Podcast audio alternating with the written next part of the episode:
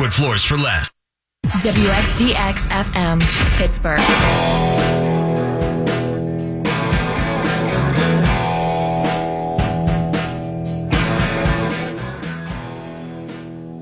You know what I hate most about the Pirates' abject cowardice in the wake of Rizzo's slide yesterday?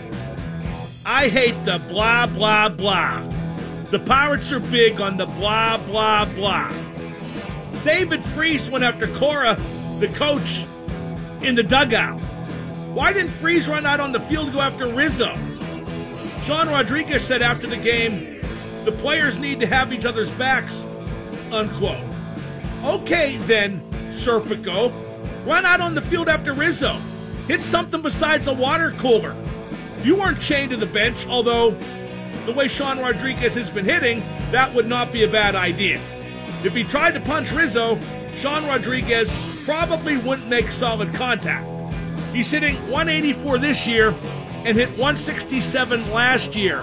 What a bum. Then, after the game, the Pirates had a closed door meeting. They probably did that to convince themselves we're not cowards. We're all in this together. We won't let this happen again. Like I said, blah, blah, blah. And they will let this happen again. Crick could have drilled somebody. Rich Rodriguez could have drilled Rizzo. Five Pirates ran toward first base after hitting the ball in the eighth and ninth. Rizzo is right there. That's his position. Somebody could have clattered Rizzo or said something or started something, and that includes Diaz, who grounded out 5 to 3. Anybody could have run out of the Pirates' dugout after that slide. Getting even isn't rocket science. To quote Jackie Moon in Semi Pro, somebody hit somebody!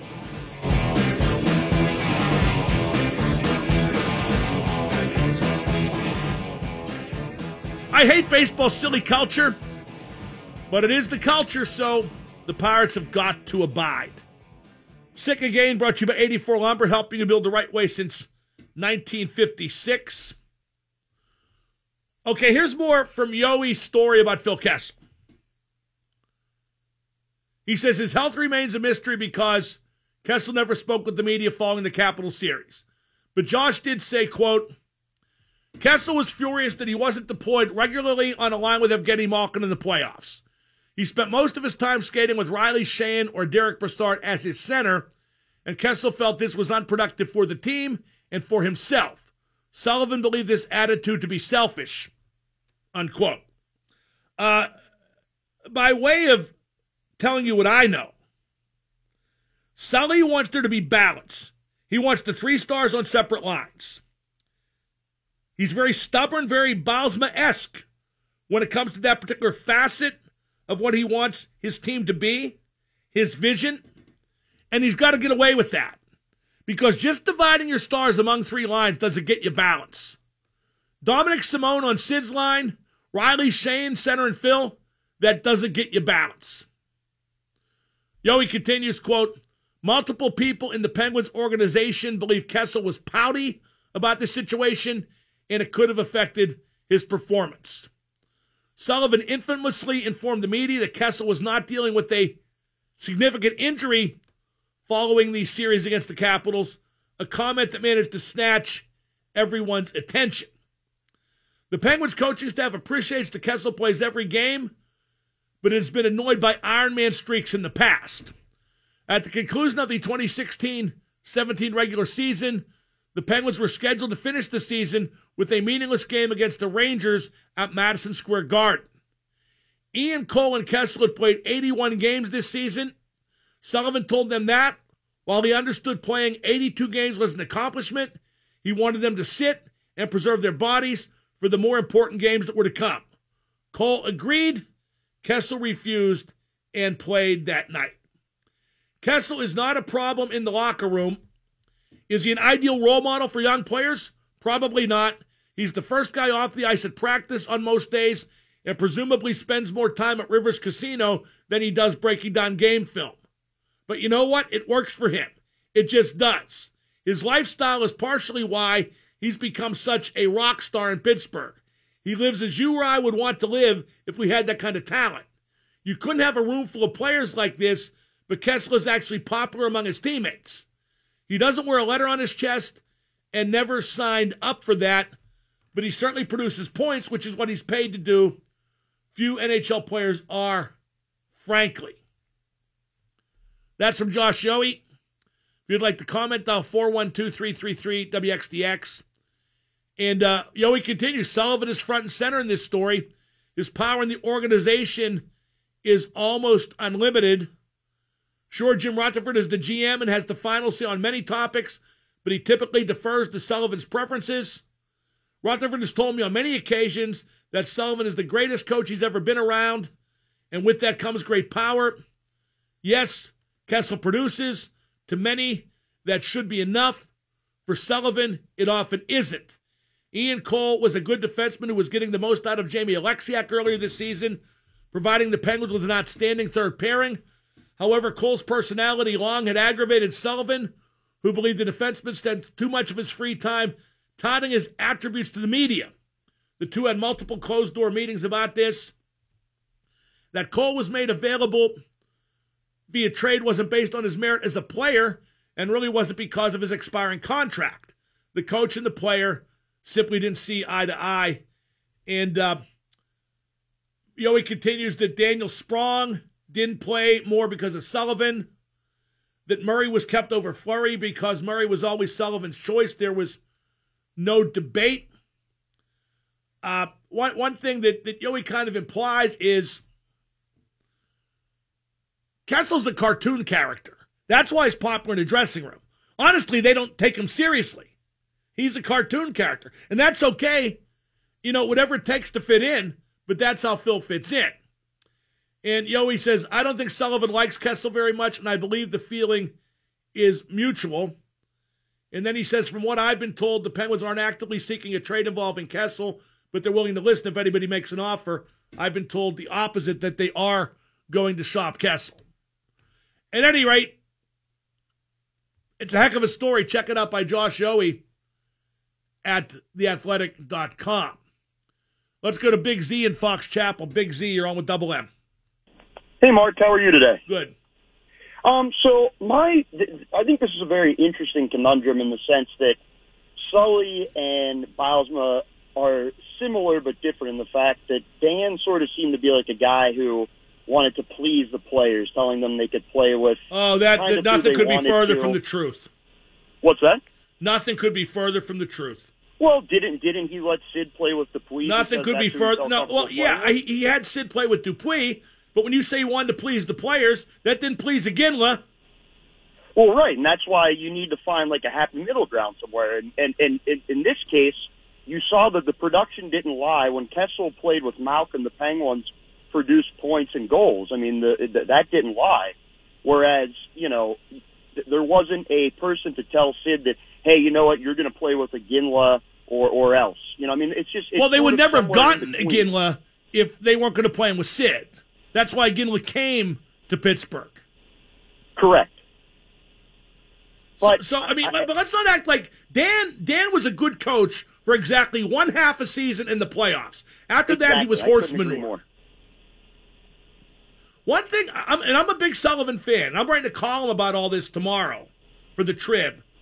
Okay. And, and, I don't want to come off as excoriating Sullivan. But Mike, the, the one complaint I have about Mike being inflexible is he should have played Kessel with Malkin because that team this past year didn't have the components to have balance among three lines.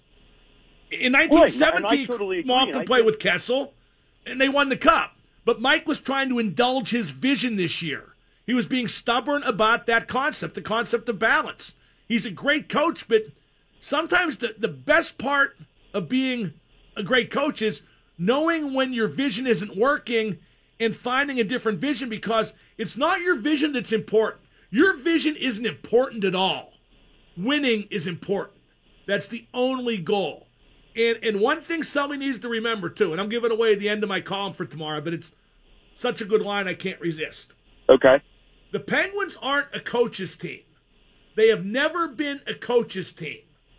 They're a player's team. And even Scotty Bowman had to find that out the hard way. It's a player's team here in Pittsburgh. Thank right. And, and, Well, I was sorry I didn't go to Kiev for the Champions League final. This just moving Russian journalist and Kremlin critic Arkady Babchenko shot dead in Kiev. Am I a Kremlin critic? Not anymore. Not after this.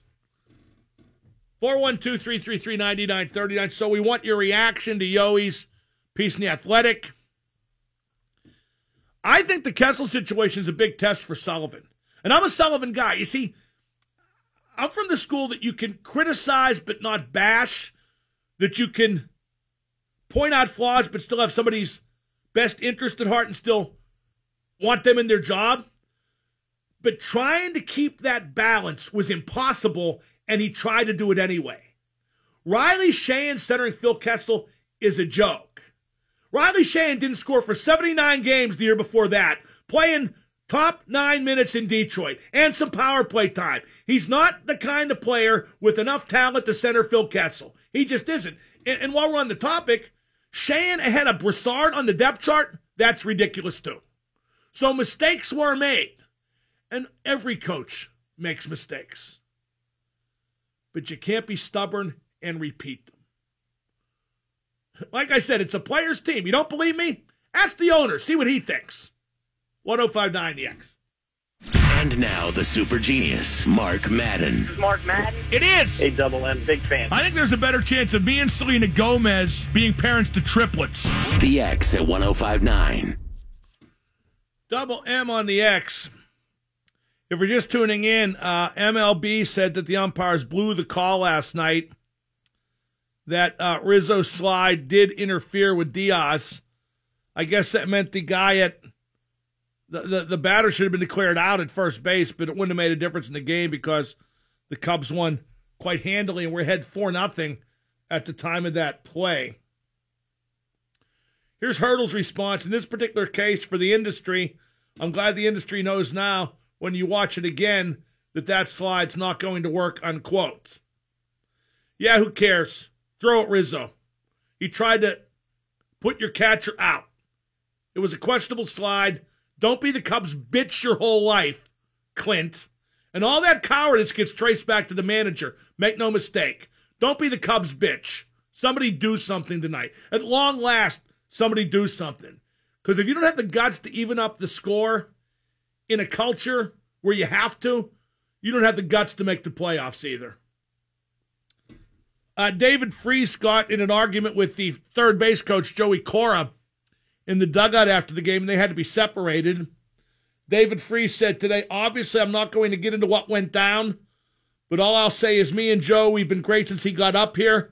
Had a little hiccup, ironed it out, and we're good to go, unquote. That's good, David. So tonight, instead of going after your own third base coach, go after Anthony Rizzo because he tried to break your catcher's leg yesterday.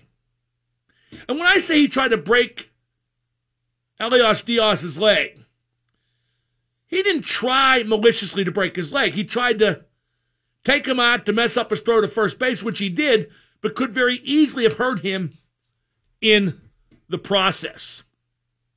One thing great about the MLB decision that the call got screwed up was that Joe Maddon, who's a jerk, the Cubs manager, he said it was the perfect play and fans were being taught the wrong thing.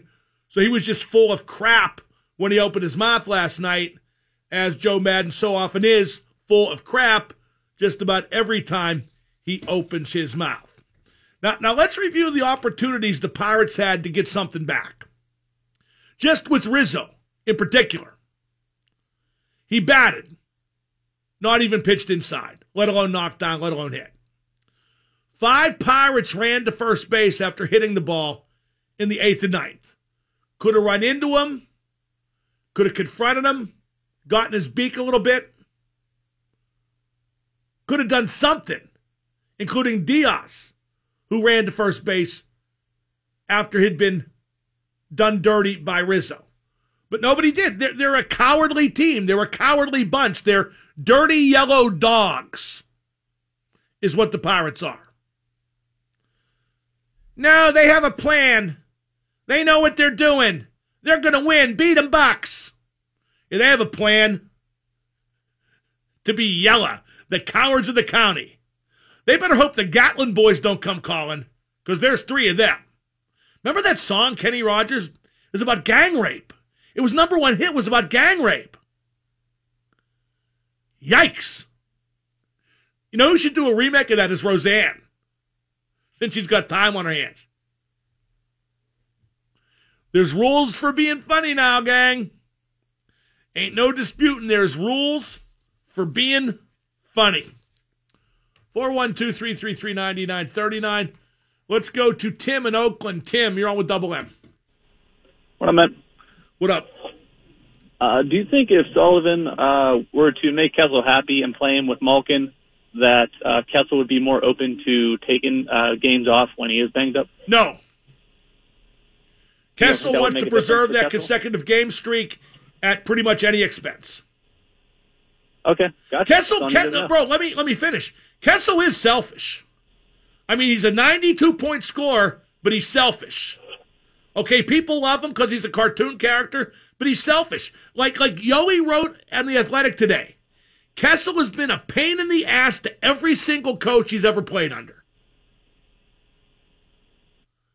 I don't know how much more clear we could be when we're talking about Phil Kessel. Up next, he is the godfather of Pittsburgh sports media. He's getting inducted into the Pirates Press Box Hall of Fame along with some guy who used to clean toilets at the Post Gazette. He is one of the greatest of all time. He is Stan Savran up next on 1059. calling you right now. He's brittle. He's a mind. He's not an arm. He's a brain. He's not a body. The X at 1059. Joining me now, he is the godfather of the Pittsburgh sports media.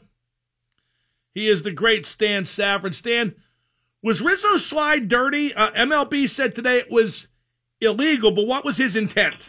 Uh, I think his intent was um, primarily to break up a double play, but also to initiate contact if he possibly could. Um, I don't know that he's looking to. I don't know if he was going all Tom Wilson on anybody, uh, but he is a repeat offender. He did it to Austin Hedges, the Padres catcher. Um, did the same thing. They look almost identical, except yesterday's was worse. Uh, but again, nothing was done last time. So if they don't penalize you, you know, guys will keep uh, doing it. Um, it was a clear violation of the Posey rule. I know a lot of people don't like that rule, uh, but that's a separate discussion. Um, the rule, as it is written now, is designed and devised to protect catchers from exactly that kind of stuff. Diaz did what he is supposed to do, which is to give the runner a clear path to the plate. If you block the plate, then you're fair game. You know, whatever you get, you get. Uh, but his uh, responsibility is to allow the runner a clear path to the plate. He not only gave him a clear path, he gave him the entire turnpike. I mean, he was three feet on the infield side of the plate. Uh, there's just no excuse for it. And I do think it was semi dirty. I think it was uh, meant to intimidate. When you look at Maddon's teams and remember what happened to Jung Ho Kang, um, and they seem to be crowing about how great a slide that was too. Um, I do think they teach it. Why didn't the Pirates retaliate, and do they need to retaliate tonight? Uh, I don't know why, and they absolutely do. Uh, the time to do that was uh, yesterday in the ninth inning when Rizzo came to the plate. You plunk him, uh, and then you don't have any worries tonight. Now you're putting an inordinate amount of pressure on a kid like a rookie like Nick Kingham. Um, I don't know if he'll be ordered to do something. I don't know if pitchers are left to their own devices, if there's all their decision. Um, and the one thing that would call off tonight, Mark, is if the, and they've done it before, they did it in the Cincinnati series a few years back with McCutchen, they issued a warning before the game even started which means that if Kingham throws at Rizzo, then Kingham gets thrown out of the game, which is patently unfair, but that's the one thing that would call it off. But going back to that, they absolutely should have retaliated.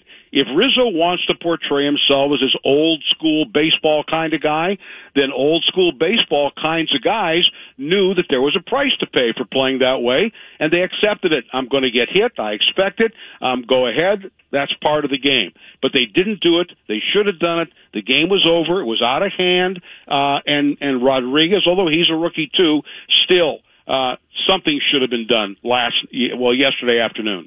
I agree, and I especially agree with what you're saying about Kingham, who was thrown unfairly tonight into a incendiary situation. Stan, are the Pirates soft? Because they never retaliate. All they do is have closed door meetings. If you're in baseball, you got to live by the culture, but the Pirates don't really. Yeah, I mean, we go back to the Cincinnati series. Um, you know, with not only that series, but with Dusty when when Dusty Baker was there. I mean, it happened all the time. You know, Josh Harrison got hit, and the thing about the Chapman hits on McCutchen, if you'll remember, Mark, they were up around the shoulder, the neck. It caught him, you know, in the back, you know, up near his head. And those are the kinds of things that you know should have been uh, retaliated for. And I remember, and I, I might have the sequencing off, as I recall, it was none other than mild mannered Charlie Morton. Um, who nailed Shin Soo Choo, and I think Tony Watson nailed Brandon Phillips right in the knee and knocked them out of the game. Um, something's got to be done.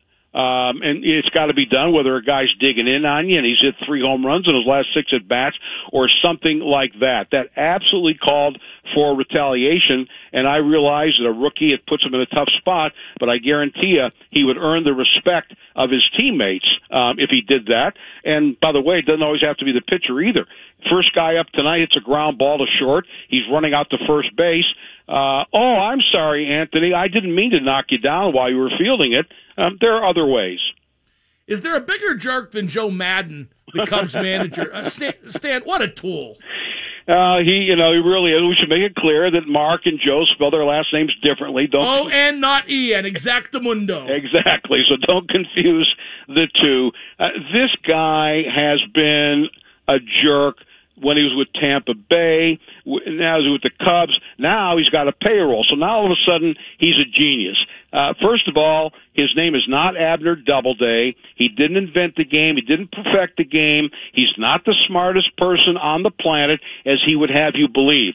And yes, he did win a World Series with a team that his general manager built for him. But I would hasten, and I'm still slightly bitter, he was outmanaged horribly in that series by Terry Francona. He won because the Indians were missing three of their top four starters. So he's not exactly Casey Stengel yet. Uh, he's just so arrogant. And then having the nerve, you know, to sort of flip off the reporters and Pittsburgh fans for being ignorant, not understanding the rules, it's actually flipped. Major League Baseball has come out today and say they made a mistake. So it sounds like the genius doesn't know the rules as well as the Pirate fans do. The Pirates have lost seven out of nine, Stan. Is this just a normal bad patch or maybe something worse? It could be something worse. Um, I'll say I'll give them this. They have had bad stretches before and have managed to bounce back. Two four game losing streaks. Let's see what they do. The problem is now is that you know dealing with the Cubs, you got the Cardinals coming up again, and then you've got the Dodgers coming here. Um, uh, look, I mean, I'd never thought that they were a team that was going to be good enough to be 10 over 500. I didn't think they'd be good enough to be over 500. Um, I, the starting pitching has always been an issue. Um, it's it's mediocre to poor. Uh, it's inconsistent at, at, at you know at best. Um, and and uh, I don't think that they're going to have one of these seasons where they're going to end up with 70 wins. I never thought that to begin with. Um, and I think that we're beginning to see some of the younger players begin to contribute. Um, but I, um, I think right now, frankly, it's up in the air as to whether this is just an aberration or is this the kind of, uh, you know, winning seven out of 16 that maybe we could see the rest of the year. We're talking to Stan Savran, brought to you by the law firm of Shenderovich Shenderovich, and Fishman. Stan, what do the Pirates do with Polanco, who has hit so bad and, and for so long? Uh, Meadows is in there right now. How long do you leave Polanco on the bench? Um, as long as need be. Uh, I don't think that you bench him for three weeks at a time. I still think you give him opportunities. Uh, you never play him against a left-handed pitcher ever.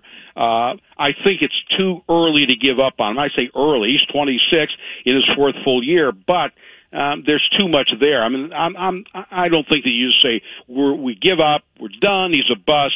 Uh, but I also don't think that he's earned any kind of regular playing time. And until uh, Meadows cools off, which he will, uh, then I think that he has got to play virtually every day. Uh, I don't think that he uh, Polanco's earned everyday playing status. I certainly never thought he should have been batting up in the two hole. Finally, they begun to drop him. I mean, it reminds me of McCutchen a couple of years ago. They refused to drop him from three to six. When they finally did, he began to hit.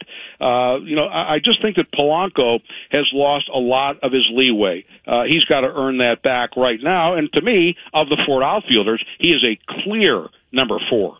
No question. In that vein, what did the Pirates do with Nova? Although he's on the DL right now, which makes that decision easy. But what if Kingham pitches real well? What do they do when Nova comes back? Well, I think, frankly, regardless of how Kingham pitches, I think they ought to be looking to move Nova. Uh, I don't know how easy that'll be d- to do.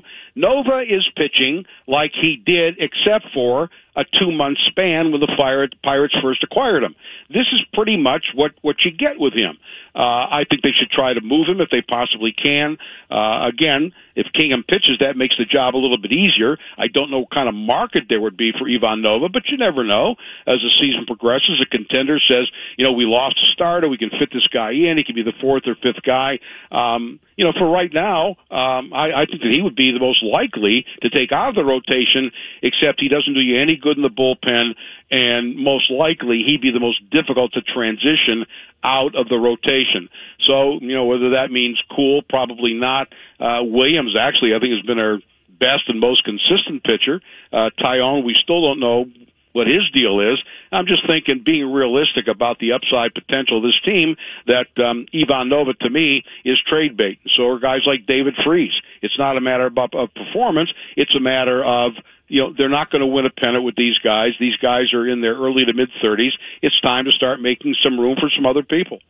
Uh, amen. And Stan, all I want is for the Pirates to play the best guys. Meadows and Kingham, at least while each is performing well, just play the best guys. But they don't always do that.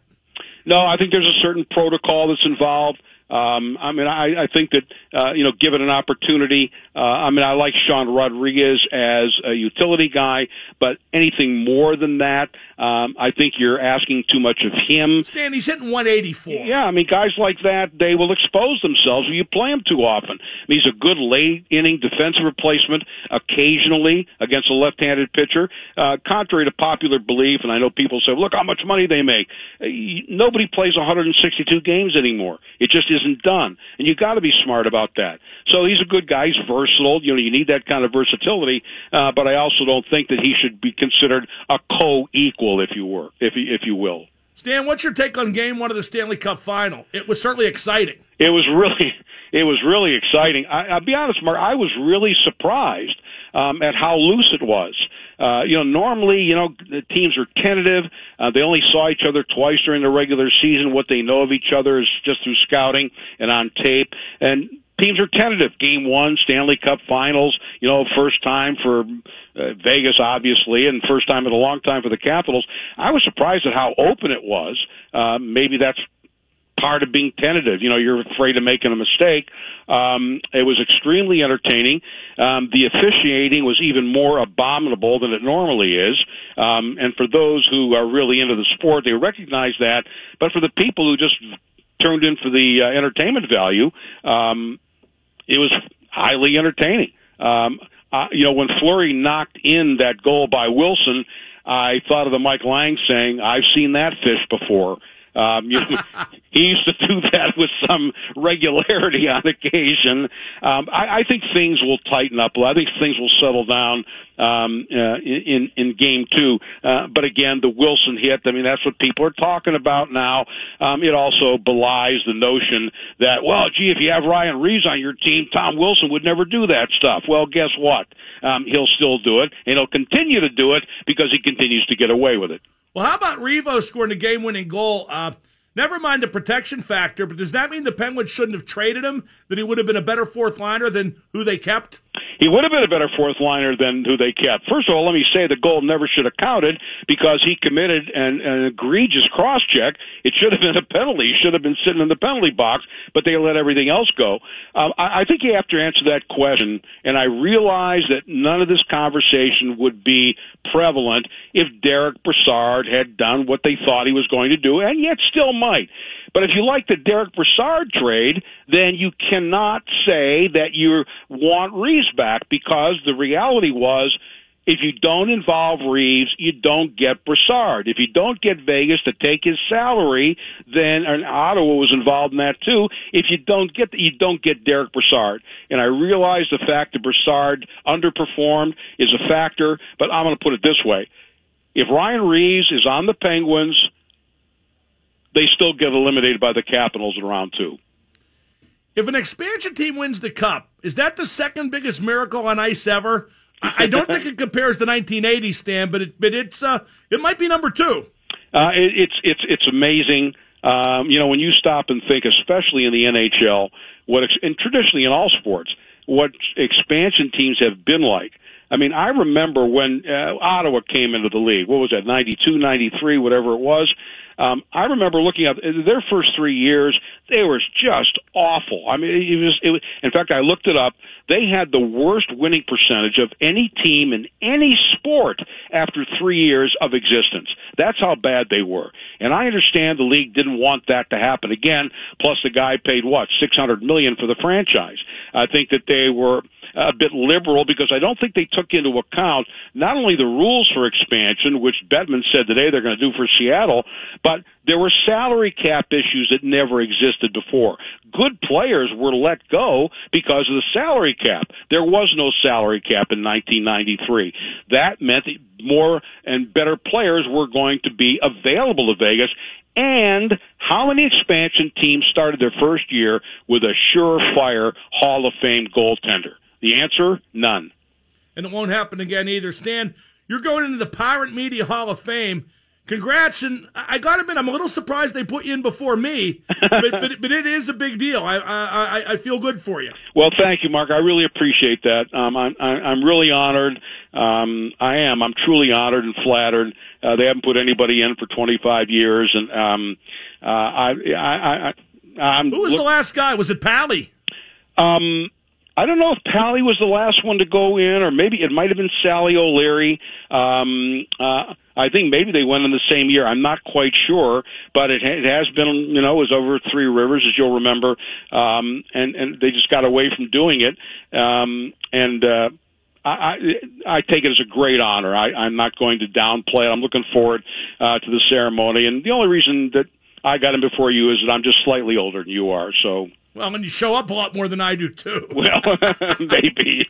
Stan, anyway, great stuff today. Have fun at the deal, and we'll talk to you soon. All right, thank you, Mark. That is the great Stan Savran. I just wish he wasn't going to Wismizik. I'd make a bigger deal if he wasn't going to Wismizik. Or Joe Maddon still won't give it up.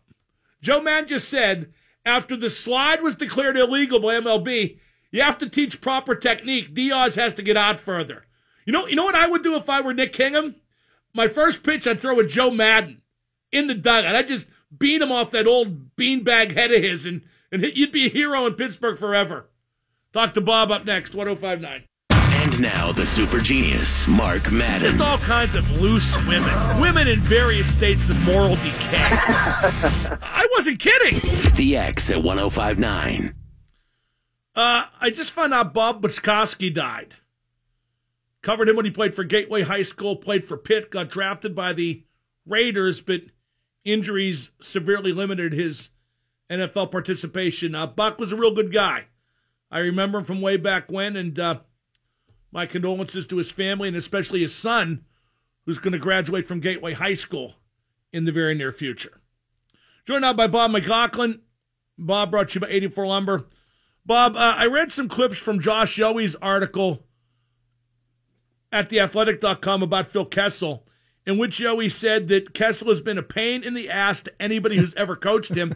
And that's easy to see. That is easy to see, even observing from a distance, isn't it? Mark, that uh, I read the article also, and that whole story is a summation of many of the appearance appearances that Josh has had on this show for the last season. And it's funny, the picture for anybody who hasn't read it yet, the picture that accompanies it is a very stoic Mike Sullivan, arms crossed, standing directly over Phil Kessel with laser beams going on the bench. On the bench with lasers going through the back of Kessel's head.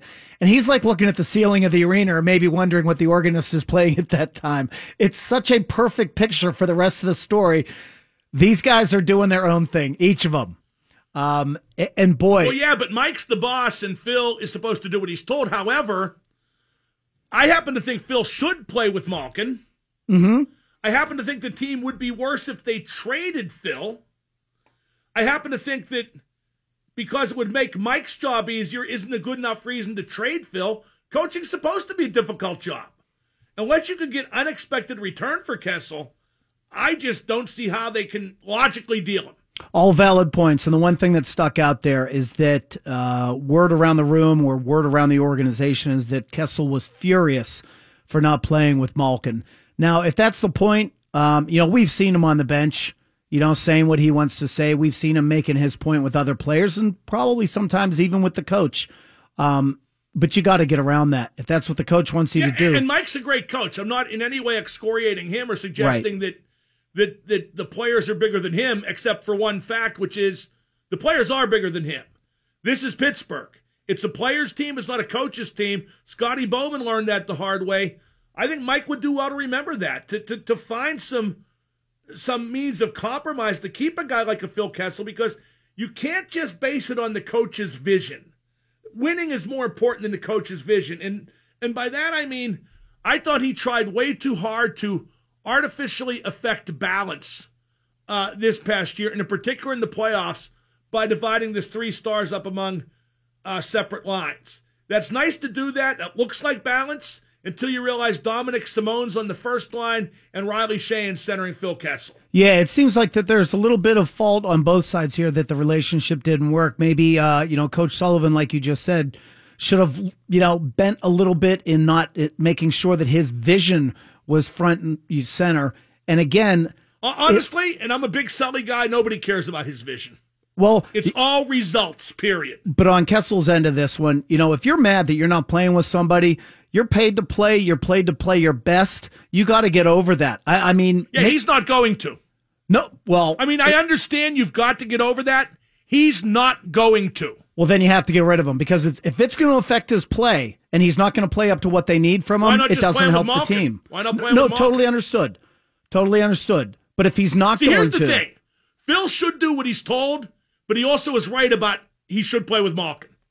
and again, it's same with uh, with Coach Sullivan. Like I said, there's blame here on both sides, and you can you know slide the Well, there's not even really blame per se. It's just it's just the it's just a uh, incendiary relationship. Yeah, maybe blame that the relationship doesn't work that well. Um, but yeah, if he's gonna if he's gonna stay here, they're gonna have to. Maybe he flies up to Toronto again this summer, and he spends a little bit more time. Isn't it odd that Mike talked about how good that meeting was and Phil wouldn't? Never did. That that might say that one guy thought it was good anyway. A- absolutely. Again, two guys, they both want it their way, and they don't. They're not on the same page at all. I re- I'm reminded when Eric Forman said that me and Don have never been happier, and Hyde said, "Well, one of you is." um, Someday I got to start watching that show. you indeed do. That should be a condition of your employment. um, are the Pirates going to retaliate against Anthony Rizzo tonight, and how important is it that they do so? They can't. They can't put it on the rookie. Uh, I mean, yes, they should. They should have last night. I agree, hundred You, percent. you know what? Uh, Stan was right on the money. They need to do it last night, and then it's over, and tonight's just another game. But now it's like the the uh, the Jets and the Sharks in West Side Story. Well, the thing You know, about they're eyeing each other up and snapping their fingers. right, you know, that's why Stan's going into the hall because he says stuff like that. But his point was right on. Dated though it may be. Right. It, it was, you know, Actually, it was, me who said that. Damn it. well, it should have been handled last night. You know, I'm not a huge retaliation type guy. Over the years, I've No, no, gotten so sick Bob, of them As I've plunking. said, I hate it, but it is the accepted culture of baseball. and this is the reason why. For this point, And the you Cubs have have, made the. Pirates their bitch for years. yeah, that was that was a strong take, as they say. Well, look at when Chris Conklin, you know, you know, messed up Jung Ho Kang so badly on that slide. And the Cubs reveled in it. Yeah, they reveled in it. I mean, Maddon was making jokes about it. Oh, it must be plantar fasciitis. Yeah, that and even the stuff you know, as he said after this one about you know he's putting that on Diaz for not being far enough out in front of the You plate. say, say real on. condescending. He'll learn. He'll learn what to do. Yeah. Like I said, Kingham should just hit Maddon in the head tonight with the first pitch. Well, I'll be real interested to see what the takes are from Maddon. He should take like he should sneak like ten balls out to the mound and just fire one after the other at Maddon. You know what? That would be that would make all of the highlight show if he did throw into the dugout And then and then when they have when they have him subdued, like Cervelli starts doing it from close range. He takes like balls right to the umpire's pouch and just fires them. Well, hey, if it's getting so silly one way that the Cubs are just going to take advantage of the Pirates time and time again, and nothing's going to happen, Cervelli's not hurt, is he? He's okay, right? I believe so. Yeah. Yesterday was just a day off for him. Wonder if you should play Diaz tonight. You see, uh, one thing I said. Well, you know, Rizzo, I already saw the Cubs lineup. I know Rizzo's in there. Of course, he's one of their best guys. Yep. But what I said earlier is so prescient to this. Five Pirates hit the ball and ran toward first base where Rizzo is. And if any of them said anything, it was apparently to tell Rizzo that what he did was okay. Yep. Well, I've seen. Well, they're, they're cowards, right? I mean, that's a strong word, but that's what they are. Well, I don't know if it's cowards if it's coming from the top. I mean, if they tell you then, not then to do Clint's something. a coward. Well, absolutely. Or And you know what? I, you know what? You don't have to be told from the top what to do. If you're Rich Rodriguez, you hit Rizzo. Any pitcher would know that. And I know he's a rookie, but he's an old rookie. He's been in pro baseball for like seven years. But what if you're told not to? Like you want with every bone of your body. I'd hit to him and I'd say it got away from me. That's Bob McLaughlin. He's brought you by 84 Lumber. Up next, I'm going to give this away. Joe Maddon makes the list. I'm going to talk about what an ass he is. 1059.